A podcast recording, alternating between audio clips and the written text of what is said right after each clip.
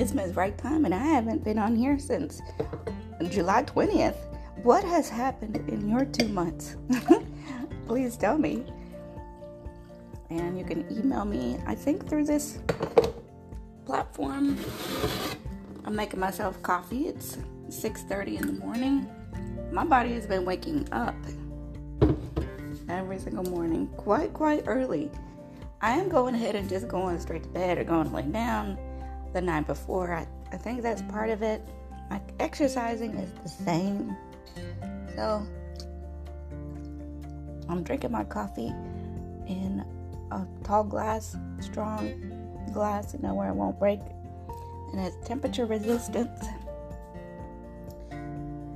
through a straw because I don't want the continual staining to occur from coffee drinking. But one of the back, so anyway, I'm stuttering.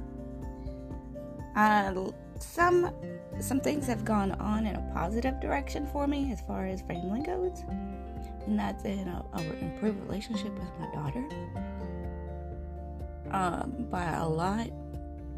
And she is a beautiful, seeking human spirit, and she had changed quite a bit, and I'm proud of her, very proud of her. And my son continues to be an amazing young man. You know, I love just shining about my son too. He is got such a capacity for, what do you call it? Just presence, compassion, being in the moment and seeing the individual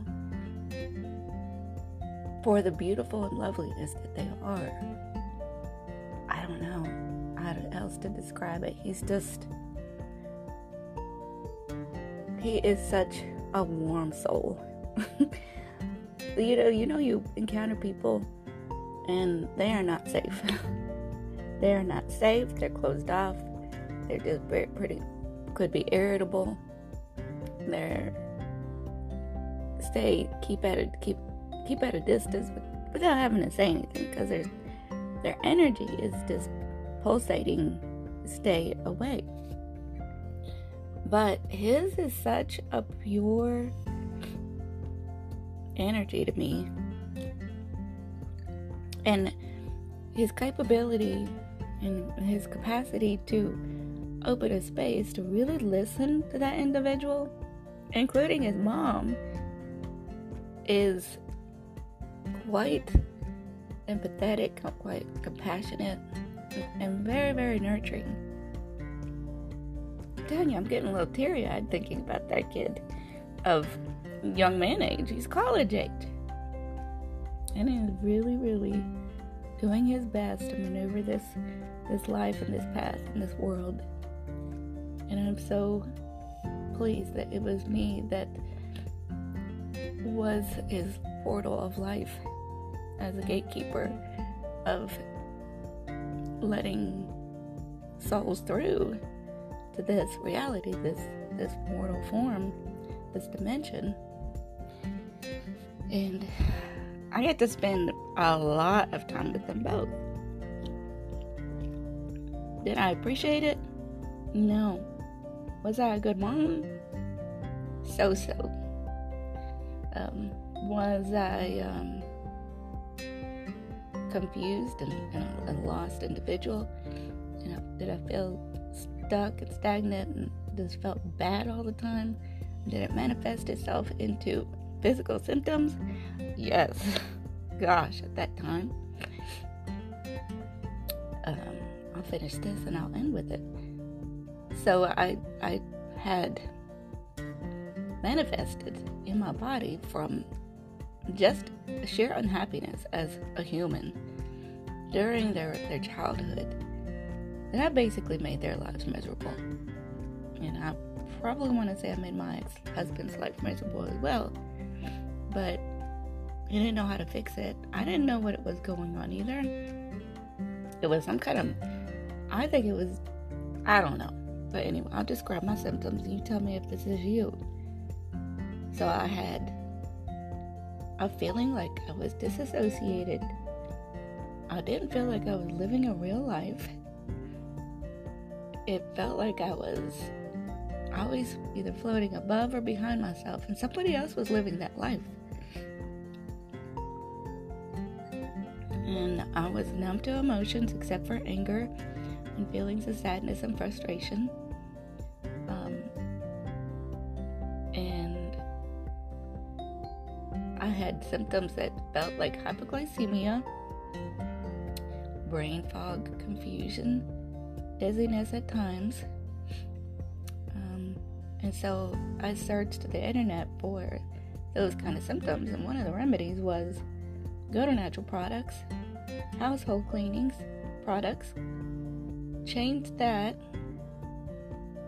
No more chemical products for the house cleaning. No more, when it comes to things that, you know, for body care, don't let not artificial, but bad shampoos and other cleaning things and other, you know, body sustaining things that touch the skin be chemicals, be as natural as possible. So I converted that. I changed the food as best as I could.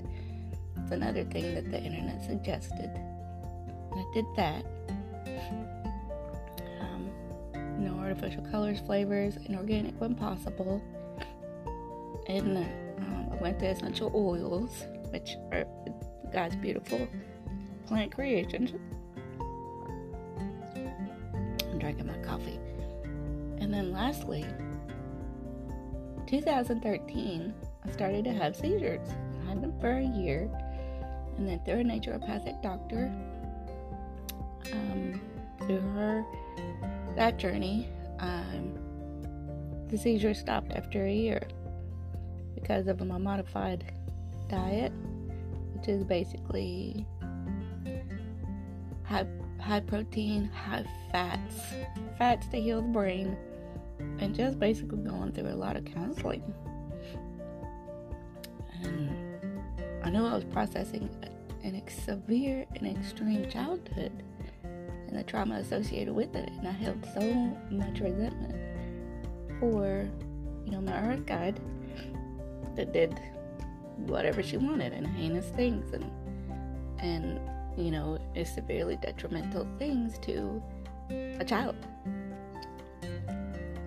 And she led her life in a manner that really just sustained a lot of damage. A lot of damage. Anyway, but ended that story on the health side of it. On June 8th of every year was my last seizure of 2014, and so fast forward to now, that's 9 years later.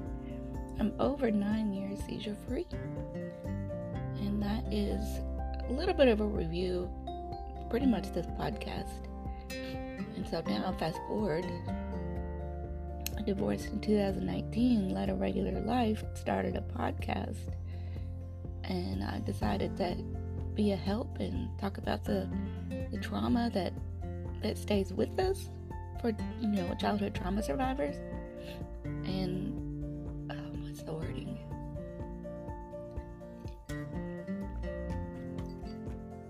And that kind of stunts us. We have an invisible handicap, and that takes away from our quality of life, quality of connection, relationship to all things. But the one that it disrupts the most is the one to the self, and that's why I try to restore the individual to the self, because that individual was created by God, and you are that one who is unique, rare, lovely, wonderful, and beautiful, masterfully created. Even though that seems like, oh my gosh, Miss Raycon, there are billions of a bunch of me. Well, that's how marvelous and magnificent our Creator is. He can do that with no effort. and he wants to do that, and it's a gift. He gifted it to the created, and then he presents that created into the world, a world of many createds.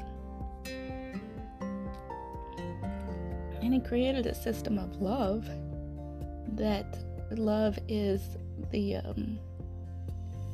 dominating factor. Even though fear, horror, and terrorizing and war, those look like the most powerful on this earth, but no, love is. And but I got introduced to the prior, whatever that word is, you know, those first things, bunch of terror, bunch of horror, because that's what my earth guide was experiencing in hers, and instead of protecting me from it, she just pretty much transferred it. And she's like, here's punishment for the way life has been for me so far, and you are now my arena, and you are my MMA arena to take out my frustrations and my rage, and I'm going to stop at killing you, but I'm going to continue. So why did I even say that? I don't know, but I honor the self, and that if it is still resentful, it's still resentful. But I am 50. I'm so close to being 50, and I will begin my 50s journey. And it doesn't have a significance on me, like, oh, I'm not depressed. No, excuse me, that was a stretch. About it, in fact, I'm quite joyful about this age, and I'm very, very optimistic. I don't see it as close nearing the end. I'm seeing it as new energy and just vibrancy, because my spirit has released so much hurt, and it's still yet got some to go. I don't know if I'm thinking I need to keep some of it as a survival tool to be on this earth. I don't know. You know, I sit with the self, and I spend a lot of time solo. And so when the hurt comes up, the body story comes up, spirit story, the soul story, and I'm here sitting in, you know, U-University, going, oh, how what is it? Why feels this sad, or why feel this you know, ball of pain in the center of my chest?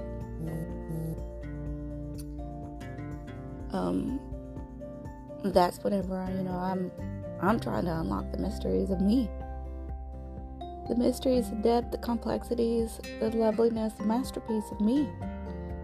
And so there is so much to learn.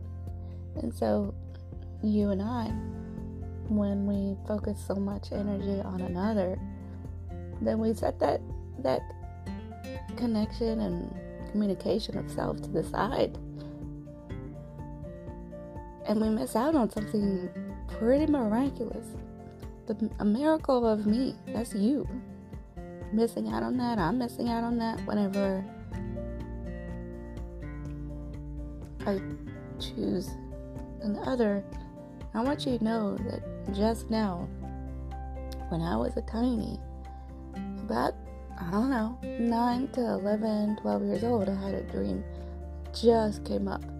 And there is a connection that just was made, like a light bright of the 80s. That was adorable. So even though I said I was going to end this early, and it is the goal to stop at 5 minutes, I am going to go ahead and bring up this dream that I had. So Catholicism was very symbolic, and it was real prevalent whenever I was coming up. The religion was the Catholicism structure with a rosary and praying for, what do you call it, doing penance by doing prayers and touching each little bead on a rosary, a necklace, rosary. And so I had a glow in the dark, a crucifix I'm telling you, at night, I was a little tiny of, probably got that little thing when I was very, very young. It would glow in the dark. Jesus' dead body would glow in the dark on a cross on my dresser in Nashville, Tennessee. And I was terrified as if I was in a damn haunted house. I lived in a haunted house. Many years of my childhood were a haunted house of sorts, and terrors around the corner that came from one person. She was my prison keeper. But sorry about all that. I was trying to get back to the dream. So one dream I had was, and it stayed with me through the decades. And as soon as I did this bit about just now, that dream went bloop, bloop, bloop, and bubbled up the memory. So I have to say the dream, which is my eyes couldn't see. I was very confused, and I was in a panic. And a man, he spits on his finger, and then he swipes both my left eye and my right eye. And then all of a sudden, I could see. And I'm looking around, and I'm in a mall now at a table sitting across from Jesus. Jesus was that man. And that's why I give you background on the Jesus influence and, presence in my life. And, of course, this dream is mega vivid. And so, off in the distance... Oh, no, wait. Let me get to the part where I felt gratitude, connection, loveliness. And then, all of a sudden, I see some cool people. Maybe little children, other from schools or something. And then I ran off to them. And looking back, this makes me a little bit emotional. But I don't like emotions. I don't like the crying sound because I can explain that. It's tied to childhood. And I look back, Jesus is grieving. He's grieving from the rejection that I gave him. And he's very sad, but you know what? It doesn't stop me, and I continue on. And then I wake up. I'm awake. And I don't know that it had such an impact. And that's such complexity for a child. Under 12. Because I went to a Catholic school. I went to, we call it confession. Starting in kindergarten, I would tell my sins to a priest in a dark box, and there was a man in the next box, and he was the priest. And I told him what I did, and then he's like, "My child, your penance is," and then I would go away as a little 5-year-old or 6 or 7, and I would be guided through the connection of my Creator to say, "I'm sorry, I did those sins," and the sins that were done wrong are laid out in the Bible, and let us know what the framework is for morality. So this is what I was thrust into, this 3D form, this religious structure, and the having to take care of this 3D form body. And I know this sounds, the words that I use are quite different, but that's telling me that the most prevalent thing on me and in me and of me is the Spirit, and that this miraculous form is a beautiful encasement, and it's a container. It's a container.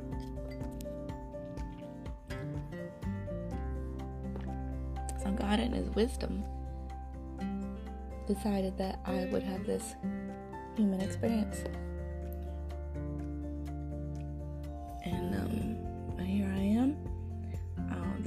family structure has changed. The children are grown. The mom of myself, I'm on my own, and the nest is empty, and I remain. And now I wait for the purpose that God has for me to be made, appear. I don't know what else. So, yeah, I struggle with the ego. You know, ego is both a showman. It's attention seeking. It's take care of me. It's the ego is going to say, you know, these are your urges. Take care of your urges. Other people will take care of your urges. Make sure that you get yours. That's what the ego is saying. So. But the heart and the spirit of me and the wisdom, the spiritual wisdom in me says otherwise and says to halt, hold, and observe. And so observe the inner world of me, and then observe those around and see who needs me. And then look at my own battery and say, go, well, what can I give to be honoring of the self, to where I don't deplete myself, but I give.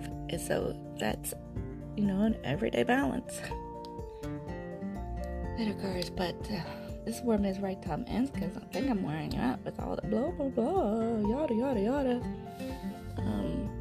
So I'll speak and resonate to somebody, and if ego says, ooh, make sure your numbers are up, make sure a lot of people, it's, you know, ego is very competitive, and the heart is not competitive. The heart space is not competitive.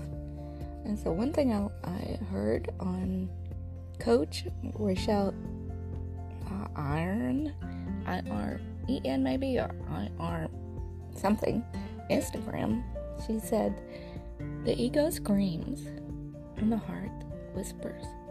And so I am here on this earth to listen for the whispers. You can't hear a whisper if you have people around, or if you're in loud spaces and places. You can't hear those whispers unless you come to quiet places and spend time at the U-University. And those places, the heart will teach you what you need to learn. Heart is teaching me what I need to learn to truly have my purpose, and to truly see people, see their hearts, see the heart space world. Hence this heart solution. That's my solution for today. Thank you for listening to Ms. Right Time.